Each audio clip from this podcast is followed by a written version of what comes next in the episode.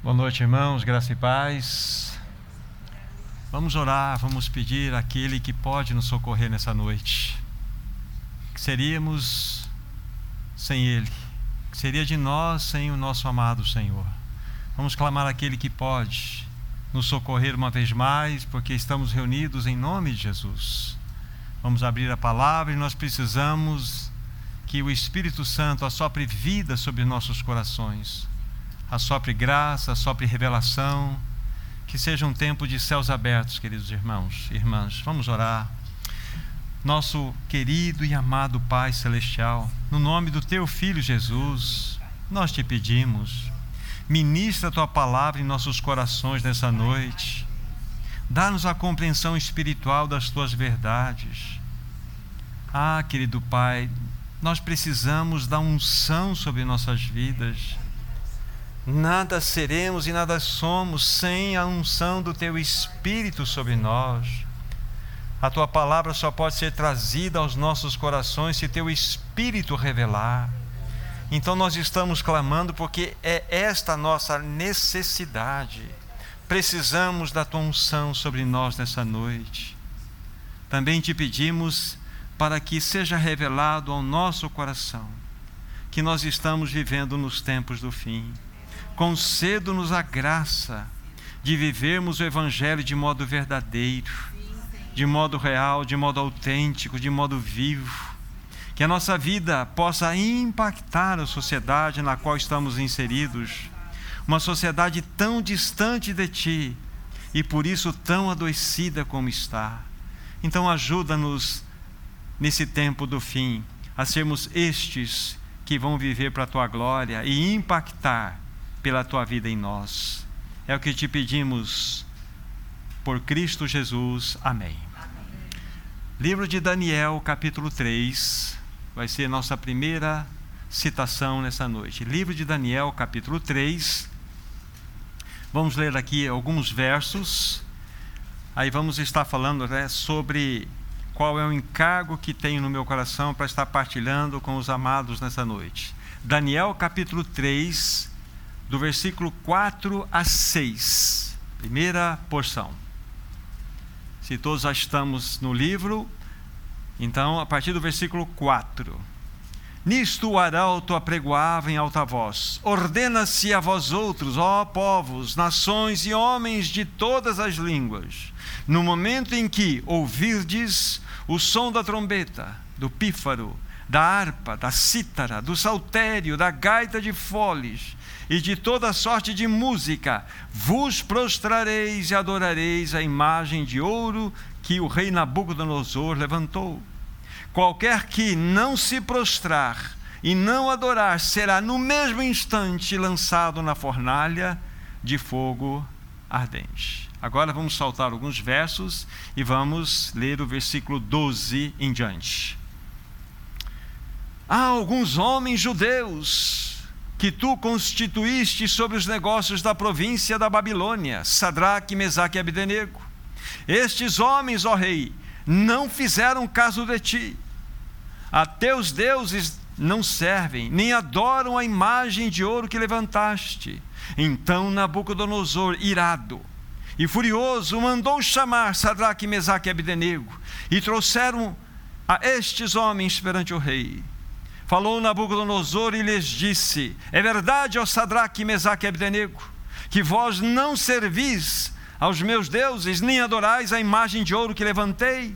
Agora, pois, estáis dispostos e, quando ouvirdes o som da trombeta, do pífaro, da cítara, da harpa, do saltério, da gaita de foles, prostrai-vos e adorai a imagem que fiz. Porém, se não adorardes, sereis no mesmo instante lançados na fornalha de fogo ardente. E quem é o Deus que vos poderá livrar das minhas mãos? Responderam Sadraque, Mesaque e Abdenego ao rei: Ó Nabucodonosor, quanto a isto não necessitamos de te responder. Se o nosso Deus, a quem servimos, quer livrar-nos, ele nos livrará da fornalha de fogo. Ardente das tuas mãos, ó Rei. Se não, fica sabendo, ó Rei, se que não serviremos a teus deuses e nem adoraremos a imagem de ouro que levantaste. Até aqui a porção das Escrituras que temos para estar lendo. Permita-me então falar do encargo. Esse encargo é a continuação daquilo que nós introduzimos na última reunião, na semana passada, no último domingo e tem como título Pregando o Evangelho em Tempos Difíceis. Esse é o encargo para essa noite. Entendo ser extremamente relevante que nós tomemos em consideração tudo que o Espírito tem a nos falar, tem nos falado e há de nos falar nessa noite. Quando nós olhamos, queridos irmãos, olhamos para este ensino que acabamos de ver aqui, através da experiência desses três jovens, nossos corações precisam realmente ser aquecidos. Percebam, por favor, que eles estavam cercados diante de uma cultura totalmente pagã, idólatra. A idolatria reinava, graçava por todos os cantos daquele império mundial. Eles estavam cercados, porém, sem se contaminar sem se contaminar com absolutamente nada que fazia parte daquele sistema caído chamado babilônico. Mais do que isso, eles tinham uma vida ativa, um testemunho ativo, proativo, dentro do contexto no qual eles viviam. Vocês com certeza conhecem aquela ave, a, a ave chamada garça. No Lago Icapó tem. Aquela ave branca, por que será que as suas penas, ainda que as garças elas andam pelos lodos ali, pelas margens do lago Igapó, elas nunca ficam manchadas, elas nunca se sujam, sempre estão brancas. É porque há nelas um mecanismo de defesa, que é um óleo que ela mesma produz, que é escorrido na sua própria penagem, pelu, penagem, penugem, e a protege. Uma garça, quando ela está adoecida, ela começa a receber todas as sujeiras de todo aquele lugar quando ela anda. Então havia algo naqueles três jovens que, como nessa garça, existe. Havia um óleo, havia uma proteção que os protegia de tal forma que eles não se contaminavam em toda aquela realidade, em todo aquele mundo de idolatria no qual eles estavam inseridos. Eles viveram, queridos irmãos e irmãs, viveram uma vida de exclusividade para Deus. Eles viveram uma vida de total dependência de Deus e para Deus. Lembre-se que eles estavam vivendo num mundo de total escuridão e perversão. E eles não negociaram a sua fé eles não negociaram em nenhum momento, eles foram radicais testemunhas naquele contexto. E guarde o que eu vou dizer isto, porque estas duas palavras que formam a expressão, nós iremos recuperá-las lá no final da nossa reflexão nesta noite. Eles demonstraram ou tiveram a presença fiel. Essas duas palavras, anotem a presença fiel é extremamente importante para nós no final da nossa reflexão. Que lição para nós, queridos irmãos e irmãs. Mesmo diante das ameaças do rei mais poderoso de todos os impérios já existentes, eles não se curvaram, tiveram que uma presença fiel. É isso que nós vamos precisar verificar no final o que significa. Eles deram um testemunho maravilhoso na Babilônia. Agora, nós precisamos lembrar ou recuperar alguns poucos pensamentos daquilo que nós falamos na semana passada, ainda que de maneira bem sucinta, para podermos avançar. Meus irmãos e irmãs que estiveram presentes sabem muito bem que nós falamos que nós vivemos num contexto, numa sociedade caída, uma sociedade pós-moderna, pós-verdade, uma sociedade completamente secularizada. E o que significa estar vivendo numa sociedade secular ou secularizada? É uma sociedade sem Deus onde Deus foi colocado de lado de todas as esferas da vida do homem.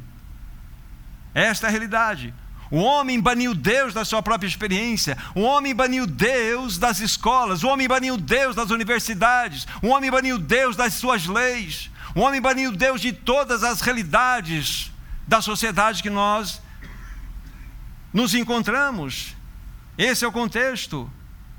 E diante desse quadro tão terrível, vocês se lembram que eu fiz uma pergunta, eu quero lembrá-la aqui para vocês. Diante de um quadro tão caótico como esse no qual nós nos encontramos, eu perguntei: por quê? Por quê? Aquilo que pregamos, o evangelho que pregamos, não tem impactado a sociedade. Aí eu acrescentei em cima dessa pergunta: por que a minha vida, a nossa vida, não tem impactado aquelas pessoas que estão à nossa volta? Eu fiz essa pergunta. Vivemos nessa sociedade caída, nessa sociedade anti-Deus, sem Deus, e que estamos percebendo é que nós não temos visto o que? Uma realidade de vida no povo de Deus nesse tempo. Onde está a falha? Onde está o problema? Nós não temos sido, queridos irmãos, radicais. Nós não temos sido aqueles que vivem um evangelho autêntico. Muitas vezes nós temos uma palavra adequada, mas a nossa vida desdiz o que nós pregamos. Não há uma combinação perfeita entre o que eu falo, entre aquilo que eu sou. Nós separamos a doutrina da vida. Nós separamos a nossa experiência pessoal daquilo que nós anunciamos. E isso, na realidade, chama-se hipocrisia. Hipocrisia. Então, por que, que nós não estamos avançando? Por que, que de fato nós não estamos atingindo essa sociedade secular, essa sociedade caída? Porque a nossa mensagem não tem poder. Por que, que nós, a igreja, ela não está realmente brilhando nesse tempo do fim, a qual precisava estar expressando a sua luz? Porque ela perdeu a sua palavra profética mais do que ter perdido a palavra profética, perdeu a sua vida profética. Esse é o quadro no qual nós nos encontramos. Então eu fiz essa pergunta: por que o evangelho que pregamos não impacta a sociedade? Exatamente por isso. Esse é o ponto, sabe? Nós não estamos anunciando de modo radical, de modo real, as Escrituras Sagradas. Muitas vezes nós não pregamos aquilo que os homens precisam ouvir, nós pregamos aquilo que os homens mais desejam ouvir. E isso traz um prejuízo enorme em toda a, realidade da igreja. Qual que é o resultado? Nós estamos produzindo um tipo de cristão superficial. Um cristão que não tem compromisso com absolutamente nada se é que atingiram ou tiveram experiência com Cristo. Porque nós não estamos anunciando o Evangelho da maneira como nós deveríamos fazer. Na sequência, eu lembro que eu falei que era necessário que examinássemos as, mens as mensagens, né, algumas nós olhamos, que Jesus pregou no seu tempo. Jesus, ele não amaciava, Jesus, ele não minimizava o poder da sua palavra ele era claro em tudo aquilo que ele devia falar e como sempre falou. Jesus ele nunca se impressionou com multidão. Jesus ele nunca buscou popularidade no meio dos seus. Ele era um que vivia de maneira real, limpa. E as pessoas viam uma realidade nele. Como eu disse, ele não passava a mão na cabeça, não afagava o ego das pessoas. Ele ia direto ao ponto, ele era radical. Contudo, sempre em amor, conforme nós disse, dissemos. Jesus era firme, mas ele sempre falou, anunciou a sua palavra em amor. Ele, Jesus, não queria ninguém enganado indo após ele. Ninguém. Vocês se lembram que uma das colocações que eu fiz, baseado em Lucas, nós não precisamos lá, capítulo 9, onde um eram três candidatos que se propuseram seguir a Jesus. O primeiro deles disse o seguinte: Seguiste para onde quer que tu fores. Jesus falou assim: Olha, as raposas têm covis, as aves dos céus têm ninho, mas o filho do homem não tem onde botar a cabeça. Aí Jesus volta para outro e diz: Segue-me. O segundo candidato fala assim: Olha, permita-me sepultar o meu pai primeiro. Deixe os mortos sepultar os mortos. Tu vens e siga-me. Aí o terceiro fala assim: Eu vou após ti, Jesus, eu seguir-te-ei, mas permita-me ir para minha casa e despedir dos meus. Jesus disse assim: Ninguém é digno do reino aquele que lança a mão do arado, melhor dizendo, aquele que lança a mão do arado, não olha para trás. Porque se eu fizer isso, eu não sou digno do reino. Jesus está dizendo, colocando três impossibilidades aqui para ser seu seguidor.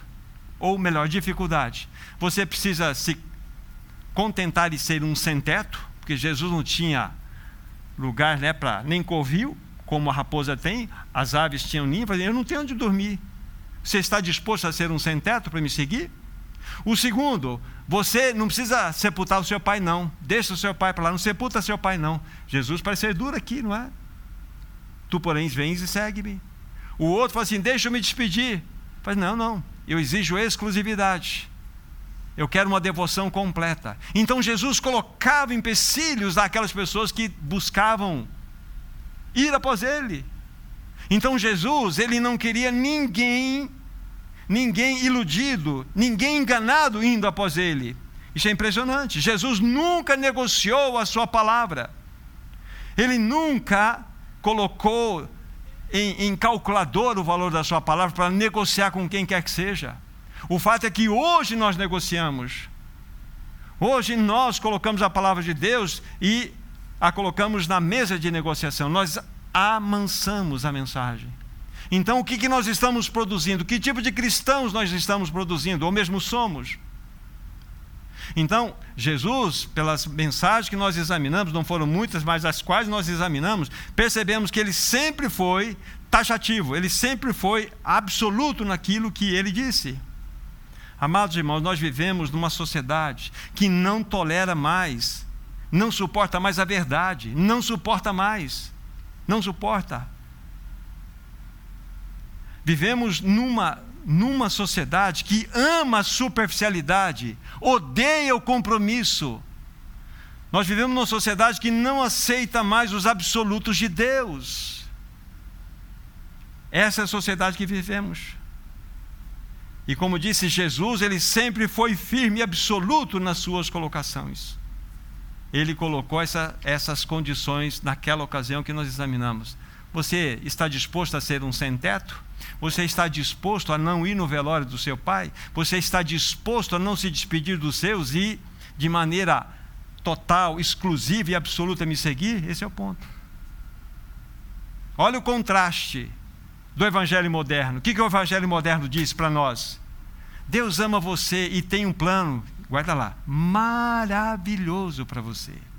Deus ama você tem um plano maravilhoso para a sua vida. Siga esses passos e você será feliz, será realizado. Esse é o tipo de evangelho que nós ouvimos. Esse é o evangelho que está no mercado. É um evangelho tolerante e amigável. Não exige a cruz, não exige a morte do eu. Na realidade, esse é um outro evangelho. É um outro evangelho. Agora, quando nós colocamos esta realidade do evangelho moderno perto daquilo que chamamos de evangelho bíblico, há uma diferença muito grande. O evangelho bíblico diz assim: você é inimigo de Deus, você está em rebelião contra Ele, você está morto em seus delitos e pecados, você está totalmente perdido, e um dia você prestará contas diante de Deus, você irá encarar o juízo. Essa é a mensagem bíblica. Porém, que, que os evangelistas modernos e atuais falam? Gritam: esta mensagem não é politicamente correta. Esse tipo de mensagem vai afastar as pessoas, vai espantar os ouvintes. Esse é o tempo que nós vivemos. Queridos irmãos e irmãs, quando você examina Pedro, Tiago e João, quando eles lideraram a igreja daquele tempo, aquele tempo no qual eles faziam parte daquele contexto, eles lideraram aquela igreja para que ela suportasse a perseguição e sofrimento. E assim eles, a igreja pudesse propagar a glória de Deus entre as nações. Esse era o tipo de liderança que a igreja primitiva tinha. Era para que ela fosse guiada com força, com poder, em sofrimento, em batalhas, em lutas. E assim manifestasse a glória de Deus. Esse é o ponto. Vejamos a palavra de Jesus, agora eu quero que vocês abram comigo o livro de, Dan, eh, de Mateus, capítulo 10. Mateus, capítulo 10. Veja que impressionante nós temos aqui na colocação do Senhor. Lembre-se que o nosso tema é pregando o evangelho em tempos difíceis. Que tipo de evangelho nós vamos pregar? Que tipo de palavra que vai impactar a sociedade? Mateus capítulo 10, e aqui nós vamos ler do, é, o versículo 34 ao 39. Veja Jesus dizendo: Não penseis que vim trazer paz à terra, não vim trazer paz, mas a espada. Pois eu vim causar divisão entre o homem entre o homem e seu pai, entre a filha e sua mãe, entre a nora e sua sogra. E assim os inimigos do homem serão os da sua própria casa. Quem ama seu pai e sua mãe mais do que a mim não é digno de mim. Quem ama seu filho ou filha mais do que a mim não é digno de mim. E quem não toma sua cruz e vem após mim não é digno de mim. Quem acha a sua vida, perdê-la-á. Quem, todavia, perde a vida por minha causa, acha-la-á. Aqui está a palavra do Senhor Jesus de sua promessa para aqueles que verdadeiramente querem segui-lo. Vocês percebem que ele não amacia. Muitas vezes nós tentamos explicar o que Jesus não quis explicar. O fato é, quanto vale Jesus para mim? Qual é o valor que eu tenho dado a Jesus no meu coração? Irmãos, por que, que evang o evangelho está tão diluído? Porque nós diminuímos a força dele. Nós estamos negociando aquilo que é inegociável. Nós vimos vários exemplos que o Senhor Jesus é, mostrou quando ele abordou as pessoas, aquela grande multidão que vinha após ele. Jesus deveria se alegrar. Jesus colocou um: opa, espera aí. Você calculou? Você sentou e fez o cálculo do que significa ser meu seguidor? Esse é o ponto. Lembra do jovem rico que era um, um, um, um testemunho maravilhoso? Que desde a meninice cumpria a lei? Jesus falou assim: Ah, então tá, só falta uma coisa, vai vender tudo que você tem, dá aos pobres e me siga. Que, que aconteceu? Ele, por ser possuidor de muitas riquezas, entristecido, afastou-se do Senhor. Jesus não falou assim: Ei, moço, não, isso aqui é uma, é uma força de expressão. Porque você vai falar daquilo que está cheio o seu coração. Jesus não queria ninguém enganado, não quer ninguém enganado após ele. Que tipo de evangelho nós temos apresentado, queridos irmãos? Jesus nos mostra aqui, de fato, os caminhos árduos que nós precisaremos trilhar por sermos dele. Esse tipo de, de mensagem, de fato, ela é incomoda sim, mas ela nos coloca diante de uma realidade na qual nós nos encontramos hoje. Por que o fracasso de que o evangelho não prospera? Hoje nós vamos ter a tarde da bênção. Hoje nós vamos aqui ter uma palavra onde nós vamos resolver o teu problema financeiro. Isso que vai refletir, vai repicar de gente. Esse é o ponto.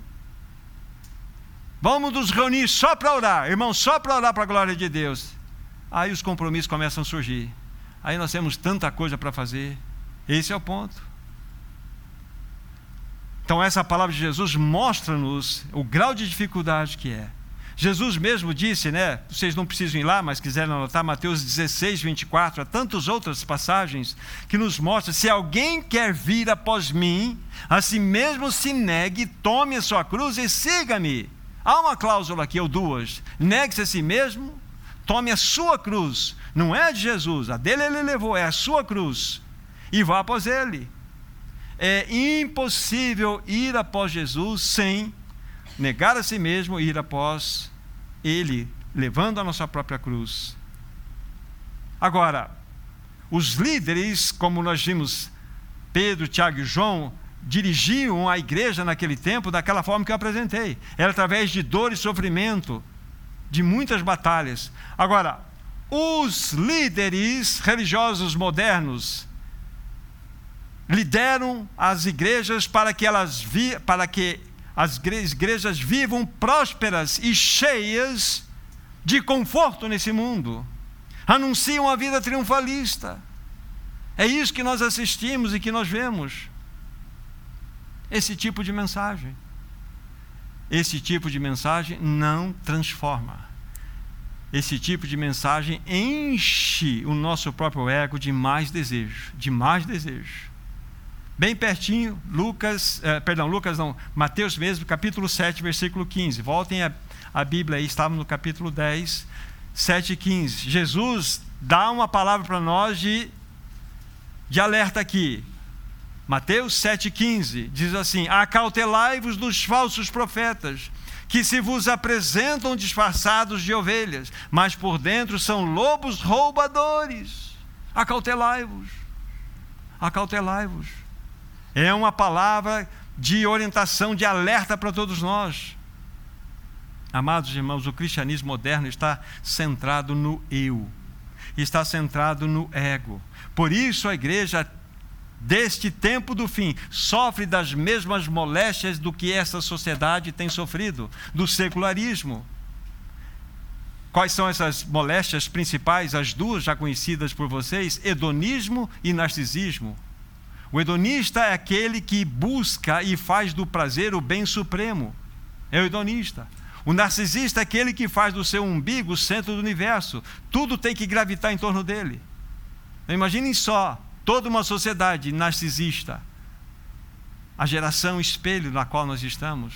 Essa é geração que nós fazemos parte, geração espelho.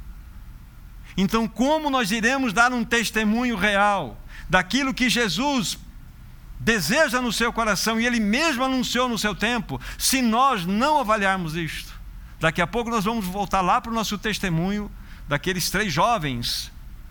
Estamos colocando em linhas gerais o que acontece nesse tempo agora. Então, o tipo de cristianismo que nós estamos inseridos é centrado no eu. No eu. A pregação básica é: Deus te ama e fará de tudo para que você seja feliz. Deus te ama. Você é amado por Deus. Isso é uma mentira ou uma verdade? É lógico que é uma verdade. Mas o fato é que Deus te, o te aqui é grandão. O Deus, Deus te ama. Ele tem um plano para você. É, você é o centro. Você é o centro das atenções. E por isso que Deus mesmo propôs toda a criação desse universo para te fazer feliz. O eu é o centro. Hoje a igreja ela é egomaníaca. Esta geração, anotem se quiserem, esta geração de cristãos é a mais adoecida espiritualmente e emocionalmente, emocionalmente de todos os tempos, por causa da centralidade do eu. Quer anotar um diagnóstico da igreja hoje? Eulite. Toda terminação it é inflamação, né? Otite, flebite, é, artrite, renite, é inflamação. Hoje a igreja sofre de eulite. O eu está inflamado. A egolatria está em, em, em, em, auge. A igreja está cheia hoje de mimimi. A igreja está cheia de milindres, irmãos e irmãs milindrosos, cheios de autopiedade, cheios de autocomiseração, guardando rancor no coração, então, os problemas, como eu disse, da igreja ocidental hoje é um problema que dois cunhos: um problema relacional e um problema emocional. Esse é o ponto.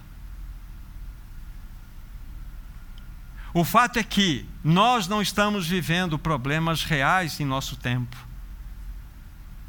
Nós não vivemos problemas reais, palpáveis, que muitos dos nossos irmãos em outros países têm enfrentado.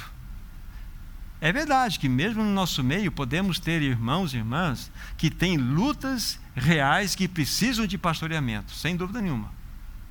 Mas quando a gente começa a olhar um pouco mais, abrir um pouco mais a lente e conhecer o que está acontecendo nesse mundo, aí nós ficamos impressionados. E até com um espírito quase que de revolta, de tamanha expressão de malignidade que acontece nos homens. Por exemplo, Lembre-se que eu quero colocar um contexto aqui agora. A igreja que está centrada em si mesma, então ela apresenta-se os seus problemas emocionais e relacionais. It. É problemas de relacionamentos, problemas de mimimi, problemas de falta de perdão, problemas de autocomiseração, de autopiedade. Ninguém, tem, ninguém ligou para mim, me deixaram, não me convidaram. É assim, esse é o problema da igreja ocidental, em Minas Gerais. Então, quando nós comparamos esse tipo de problema que nós enfrentamos com os reais problemas, é aí onde eu quero chegar agora. Então, a regiões, há aldeias e povoados no Himalaia, por exemplo, onde contam os missionários. Bem recente agora, estava fazendo uma pesquisa e vendo isso. Que lá chegam e encontram realidades inimagináveis por nós e profundamente malignas. Por exemplo, aldeias onde não se encontram mais meninas de 5 a 15 anos. Não encontram mais. Por quê? Os seus pais se deixaram convencer por promessas de uma vida melhor para elas, porque o nível de pobreza é inimaginável por nós. E por isso, as entregam a homens que, na verdade, são traficantes. E depois deles levarem essas meninas por um determinado tempo, as fazem escravas sexuais. Onde, com muito pouco tempo de idade, já experimentaram uma multidão de clientes essa é a realidade. Meninas que jamais verão suas famílias novamente. A pergunta que eu faço: qual o conselho que você daria para essa família? Porque o evangelho está chegando lá. A igreja está sendo, está nascendo lá. Você vai contar o seu probleminha para elas? Você vai contar, você tem coragem de falar do seu mimimi para um pai como esse, uma mãe como esta? Pregando o evangelho em tempos difíceis. Então, quando nós olhamos realidades como estas, então nós devemos entender que nosso problema é o ego no centro, é a eulatria, é a eulite. Estes são problemas reais que a igreja precisa enfrentar e que naquele contexto os irmãos estavam enfrentando. Esse tipo de problemas. O que teria eu a dizer para aquelas famílias. O que, que eu vou falar? Vou abrir meu coração e falar assim: deixa eu contar o meu probleminha que eu tenho lá, lá, lá, lá em Londrina. Eu tenho, eu tenho um irmão assim. Irmão, não é uma vergonha para nós? É uma vergonha para nós. Porque nós somos centrados em nós mesmos. Nós somos centrados no nosso eu. Geração mimimi. Esse é o ponto ah, da maneira como você escreveu, o que, você quer dizer por trás aqui? Aí a gente fica, a gente fica interpretando os outros na nossa vida. Irmãos, isso é vergonhoso. Agora, irmão, irmã, neste ponto nós precisamos, de fato, responder como podemos enfrentar os reais problemas dessa sociedade pós-moderna e sem Deus. Qual deve ser a nossa mensagem numa geração que ama tanto o espelho? Qual é a mensagem que eu tenho? Qual é a mensagem que você tem? Esse é o ponto. Aí sim, nós vamos olhar um pouquinho de novo, ou um pouquinho mais, aquele testemunho dos três jovens. Lembre-se, eles viviam em tempos de trevas espirituais. Eles viviam numa realidade completamente pagã. Pagã. Numa sociedade completamente idólatra cujo o maior ídolo era o eu. Havia ídolos por todos os cantos. Todos os cantos. Os nomes Sadraque, Mesaque e Abdenego, como do próprio Daniel era Belsazar, eram nomes que apontavam a consagração a um determinado ídolo dentro da Babilônia. Imaginem só o contexto que aqueles jovens viviam, um contexto caído, um contexto relativo, um contexto onde não se podia falar absolutamente nada a não ser as coisas que eram voltadas para estes deuses. O testemunho daqueles jovens impressiona o nosso coração. Como disse, era uma sociedade caída, uma sociedade mergulhada num caos, cujo ídolo maior chamava-se eu. A estátua que Nabucodonosor pediu para erigir totalmente de ouro tinha 27 metros de altura. E onde ela foi construída, ela era vista de todos os pontos da cidade. Lembre-se, nós estamos falando do maior império do mundo da época o Império Babilônico. E eles se recusaram a se curvar diante do ídolo babilônico. O que você faria lá? Wagner, o que você faria lá? Nós encontramos muitos irmãos com a camiseta do Nabucodonosor aqui, né? Muitos irmãos que lá, vamos na boquinha aqui do lado, uma torrinha aqui, não é assim? É. Todo mundo de camiseta lá. O que é com a bandana aqui, na boca é o todo e tal. Esse é o ponto. O que nós faríamos? Esses jovens, o que eles fizeram? Esse é o ponto. Eles não se renderam às pressões do sistema. Não se renderam. É como se eles dissessem: Nós estamos na Babilônia, mas nós não somos da Babilônia. Então, João capítulo 17, verso 14.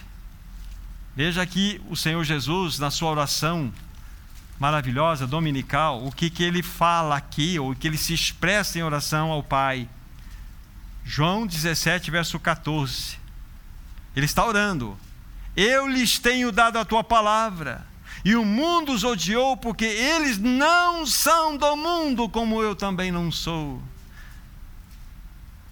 Verso 15 e 16: Não peço que os tires do mundo, e sim que os guardes do mal. Eles não são do mundo, como eu também não sou. Então eles estavam lá, mas eles não eram de lá.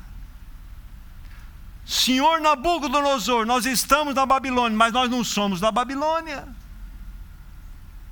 Olha que testemunho lindo. Foram radicais no seu testemunho, foram provados ao limite. Ao limite ao limite. O que eu faria, o que você faria diante de uma pressão como aquela? Então pense, pregando o evangelho em tempos difíceis, eles estavam em tempos de absoluta crise e eles precisavam se posicionar por um lado para o outro. E eles posicionaram-se em Deus.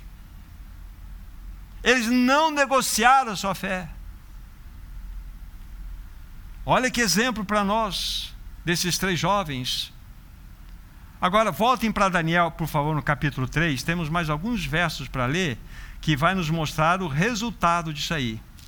Daniel, capítulo 3.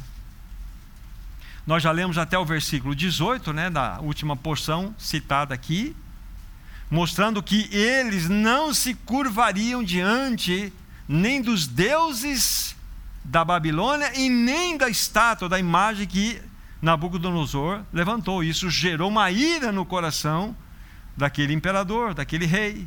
Aí, versículos 23 a 25. Então, diante dessa negativa, antes de nós lermos, a fúria de Nabucodonosor cresceu de tal forma que ele lançou, mandou lançar aqueles três homens dentro da fornalha ardente, sete vezes aquecida, como diz aí. E é interessante que os homens que lançaram Sadraque, Mesaque e Abdenego foram queimados e mortos. Mas eles, amarrados um ao outro, nas suas próprias vestes, foram lançados na fornalha ardente. Então, versículo 23, agora vamos ler. Estes três homens, Sadraque, Mesaque e Abdenego, caíram atados dentro da fornalha sob maneira acesa.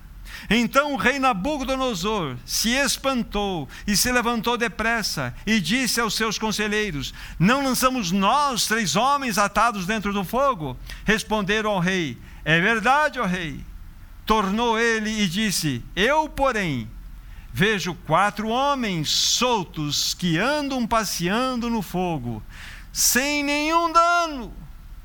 E o aspecto do quarto é semelhante ao filho dos deuses. Aqui uma teofania é a presença de Jesus lá. Olha só que impressionante. A ação divina para aqueles três jovens que resolveram no coração se manterem fiel diante da pressão do maior império de todos os tempos.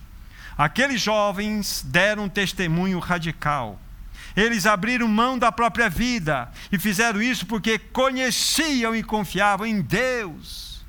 Vocês se lembram na leitura anterior que nós fizemos? Quanto a isto, Nabucodonosor, nós não precisamos te responder. Se o nosso Deus a quem servimos quer nos livrar, ele o fará. Se não, fica sabendo, ó Nabucodonosor, que não nos curvaremos diante dos teus deuses e nem diante da imagem que você construiu. Isso gerou fúria. Então aqui está. Eles não olharam para a sua própria vida, porque eles conheciam e confiavam em Deus. Agora, sabe por quê? Onde está o segredo da vitória? Quarto homem. Esse quarto homem que tinha aparência de deuses, que é a figura de Cristo. Aqui está a vitória. Aqui está a sua vitória, meu irmão, minha irmã. É vitória. E esse quarto homem não está somente à volta numa fornalha ardente. Esse quarto homem habita em você. Ele habita em você. Do que temos medo, irmãos e irmãs? Como não testemunhar de um Senhor tão glorioso que abriu mão da sua própria vida, que não pensou em si mesmo, que foi para uma cruz por amor a cada um de nós? Esse quarto homem habita em nós. Então a vitória daqueles três jovens, de fato, tem um nome, o quarto homem. Esse é o ponto. Jesus. Agora, algo especial acontece ainda na sequência, dentro dessa leitura que nós estamos fazendo. Vejamos agora o versículo 27. Ajuntaram-se os sátrapas, os prefeitos, os governadores, os conselheiros do rei, e viram que o fogo não teve poder algum sobre os corpos desses homens, nem foram chamuscados os cabelos da sua cabeça, nem os seus mantos se mudaram, nem cheiro de fogo passara sobre eles. Que poder é esse, irmãos e irmãs? Que testemunho é este? Eles não se curvaram diante do império, o maior de todos os tempos, mas o império se curvou diante daquele testemunho. O império se curvou. Tanto é que Nabucodonosor depois ele vai pastar literalmente. E ele ordena que diante dos, do Deus de Sadraque, Mesaque e Abdenego, se curvassem todos os povos da terra. É verdade que isso não é feito por decreto, é feito por vida. Mas o fato é que ele ficou tão impactado que ao invés dele fazer com que aqueles três jovens se curvassem diante dele, do seu império, aqueles testemunhos maravilhosos fizeram com que o império se curvasse diante dele. É assim que acontece conosco, irmãos e irmãs. Mas será que nós temos essa ousadia? Será que nós temos essa coragem, dispostos a abrir mão da nossa própria vida? Quanto vale a minha vida? Quanto vale a sua vida? Esse é o ponto. Que mensagem para nós, queridos irmãos.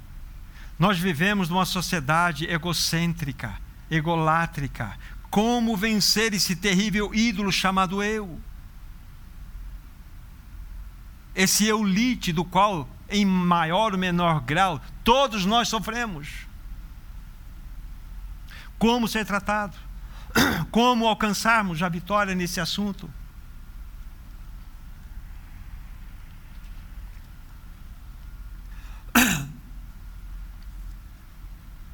É uma mensagem maravilhosa para nós. Lucas 9.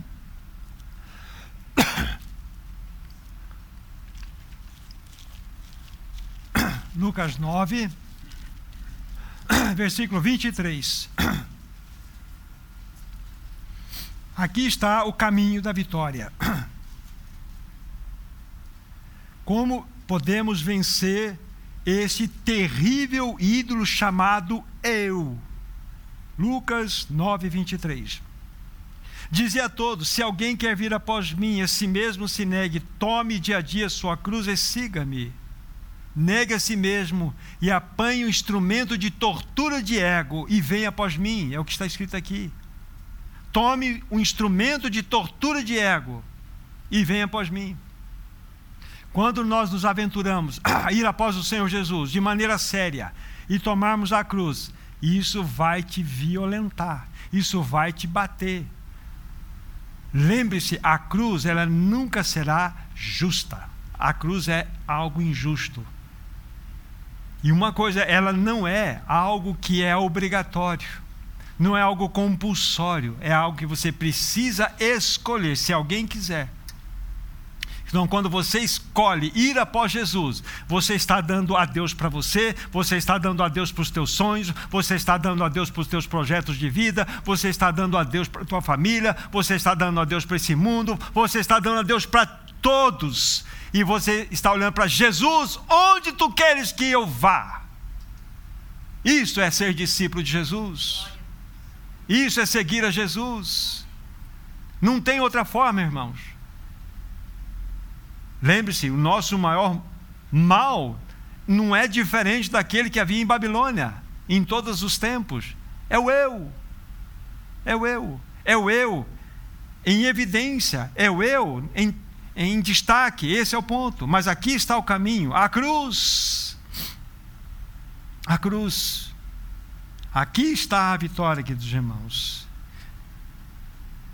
O Senhor Jesus, depois dele nos dar esse caminho da vitória, ele vai nos mostrar de que maneira ele vai nos enviar. Vamos pegar um texto aqui ele vai nos enviar para sermos testemunhas. Mateus 10, verso 16. Voltem para Mateus, por favor. Mateus 10, verso 16.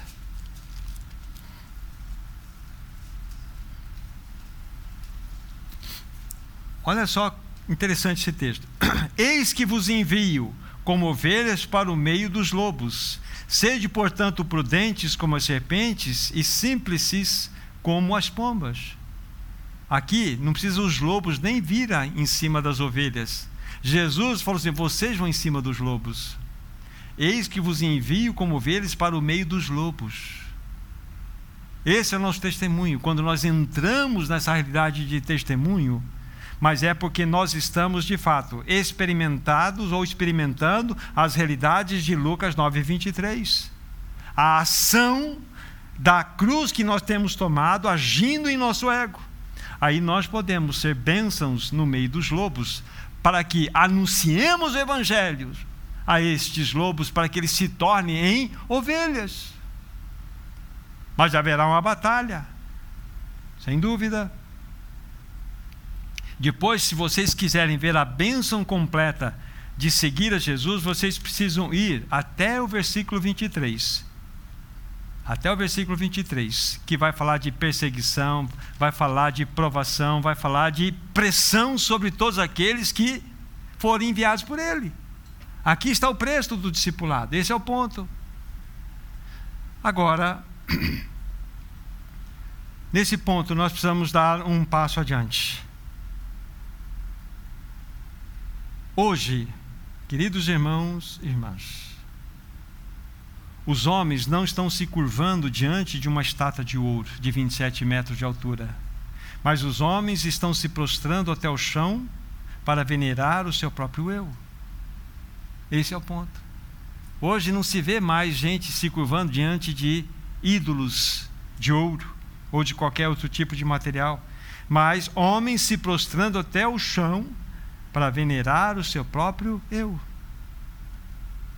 Agora então chegamos naquele ponto que eu entendo, da minha maneira de ver, o mais importante de tudo que está sendo falado aqui: como sermos testemunhas dessa sociedade secularizada.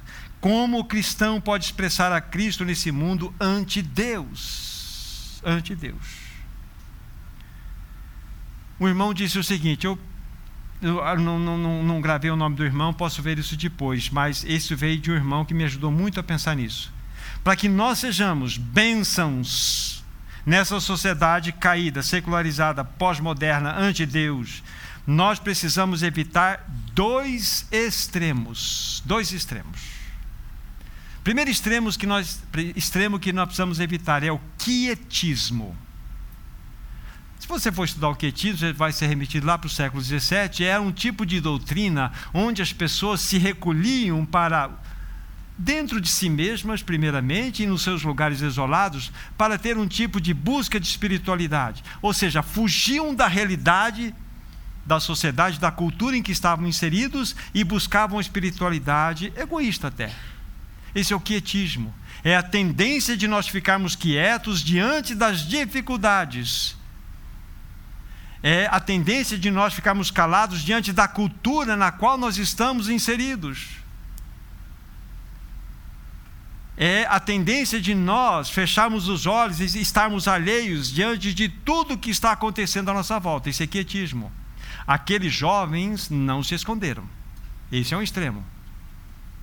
Ó, o mundo está pegando fogo aí fora. O mundo está explodindo. Olha, vamos, vamos nos fechar no nosso cubículo aqui e Deixa a coisa acontecer. Vamos buscar a nossa espiritualidade. Esse é um extremo terrível que não devemos incorrer no erro de entrar por ele. O outro extremo é o triunfalismo.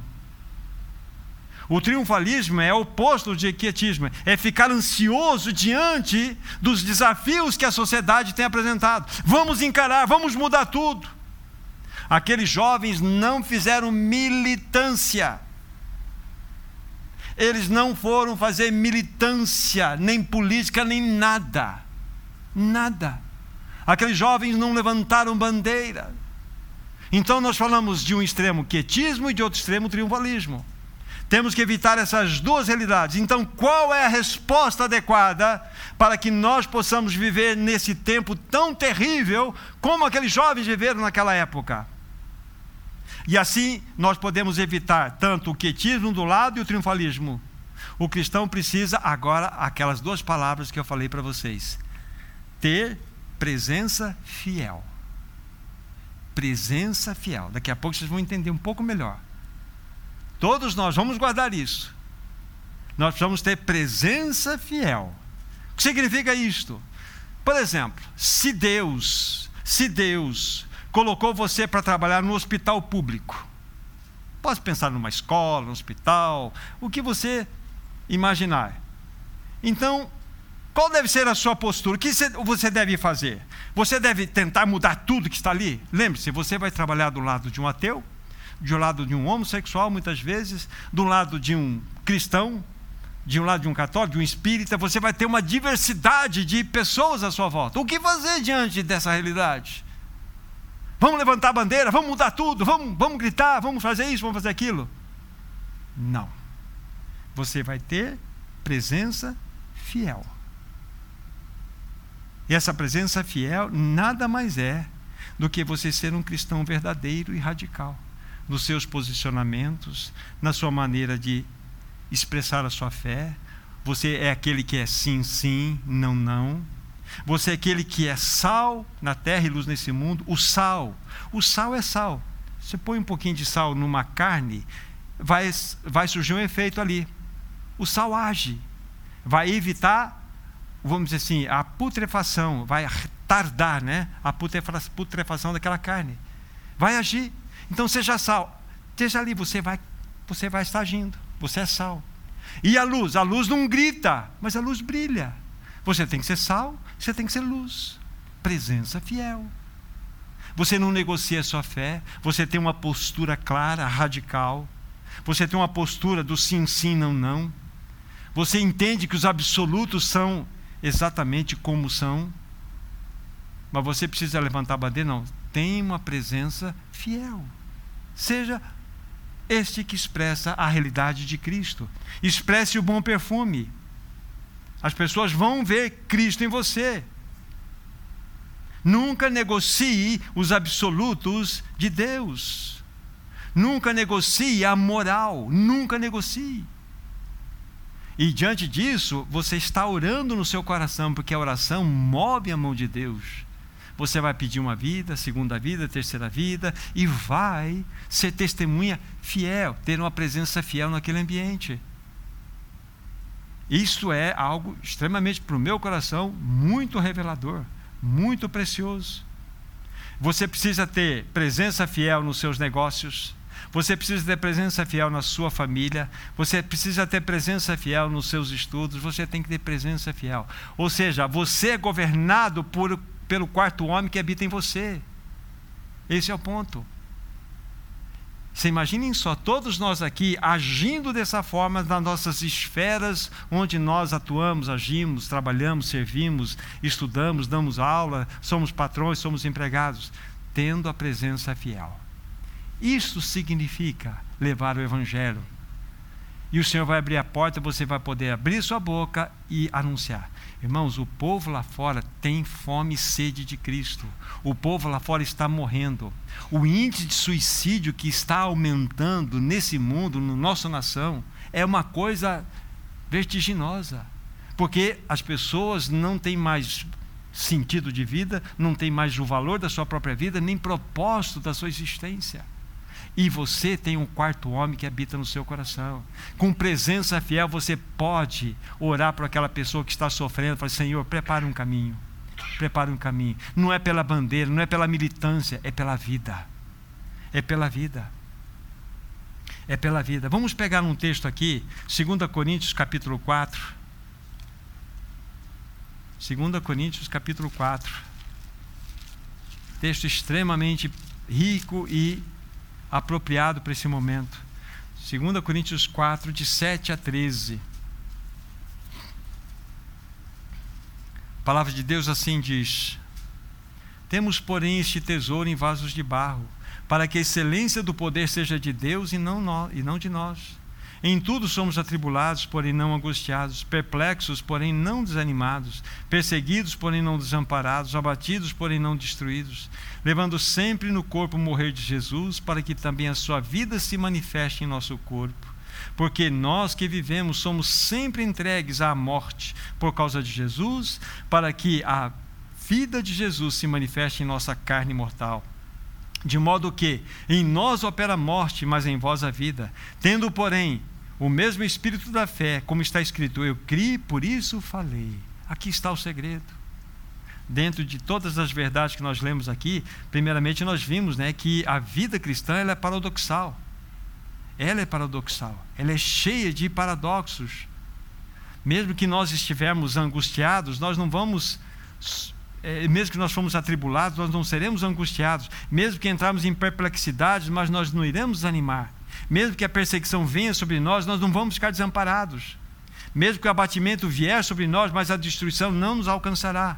Aí diz assim: levando sempre por toda parte o morrer de Jesus ao quarto homem, agindo em você, para que a vida dele se manifeste.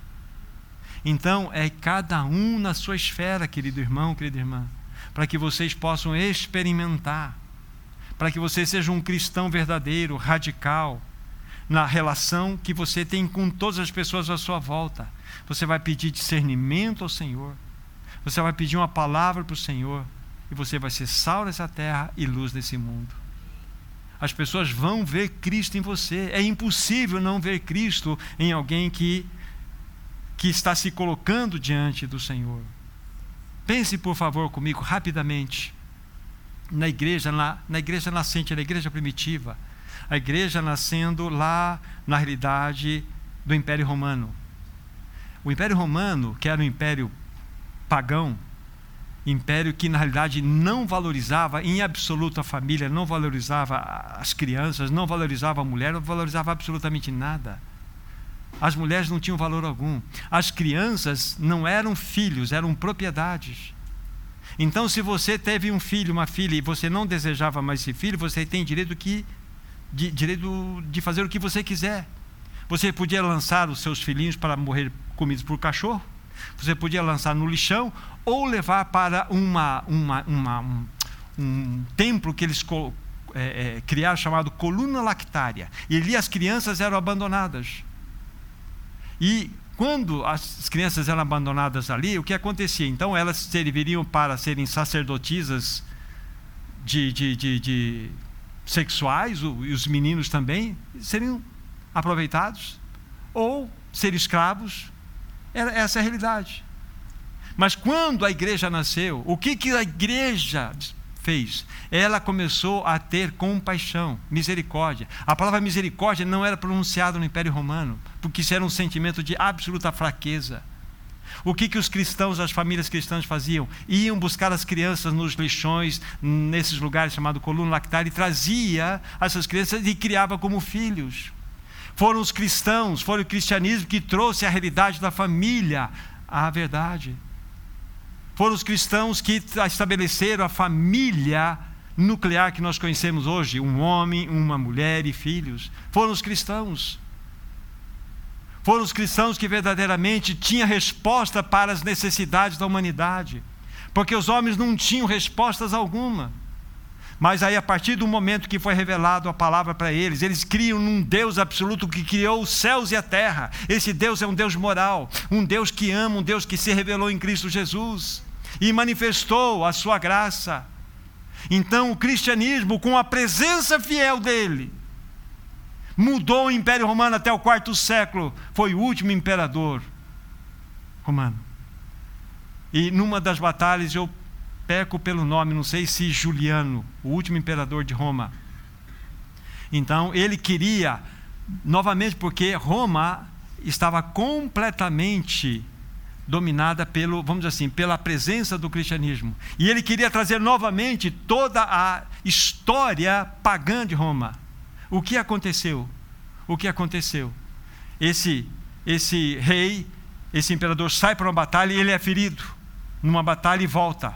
Mas as suas últimas palavras, sabe quais foram? Essa palavra está registrada na história com relação à batalha inglória dele em relação ao cristianismo. As últimas palavras deles registradas: Vencestes, venceste, ó Galileu. Foi o fim do Império Romano.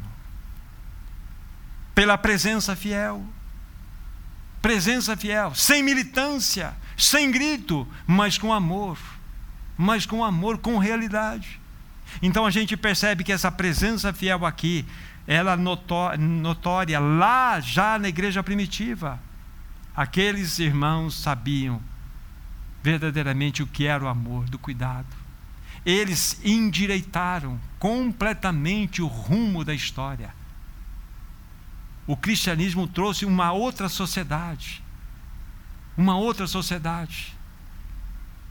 Mas não é o nosso tema agora, mas o fato é que essa realidade da presença fiel daquele povo naquela época mudou completamente o rumo daquela história. Irmãos, o Senhor precisa, verdadeiramente nesse tempo do fim, que está sendo reeditado novamente, as realidades tanto, do tempo de Noé, como de Sodoma, como de Roma. Precisa novamente de pessoas, de homens e mulheres que verdadeiramente tenham presença fiel por onde quer que vão. Esse é o ponto.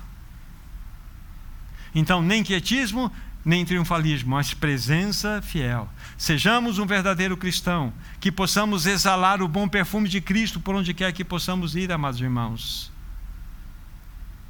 Não sejamos daqueles que muitas vezes né, podem ser comparados, como já disse para vocês, cristãos privados e ateus públicos.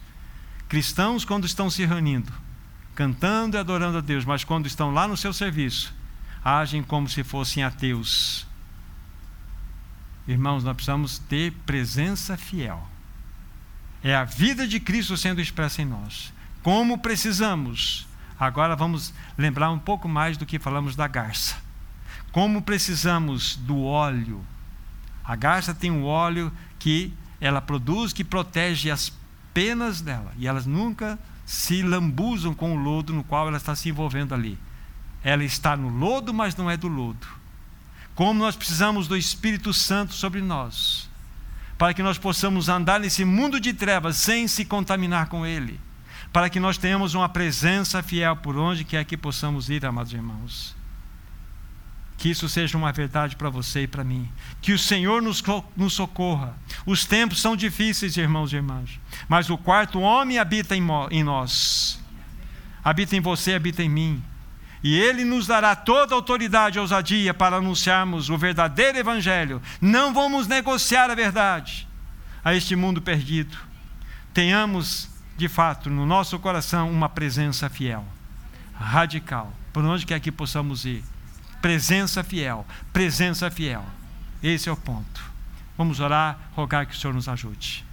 Querido Pai Celestial, assim como aqueles jovens foram fiéis testemunhas num tempo de escuridão espiritual, de escuridão moral.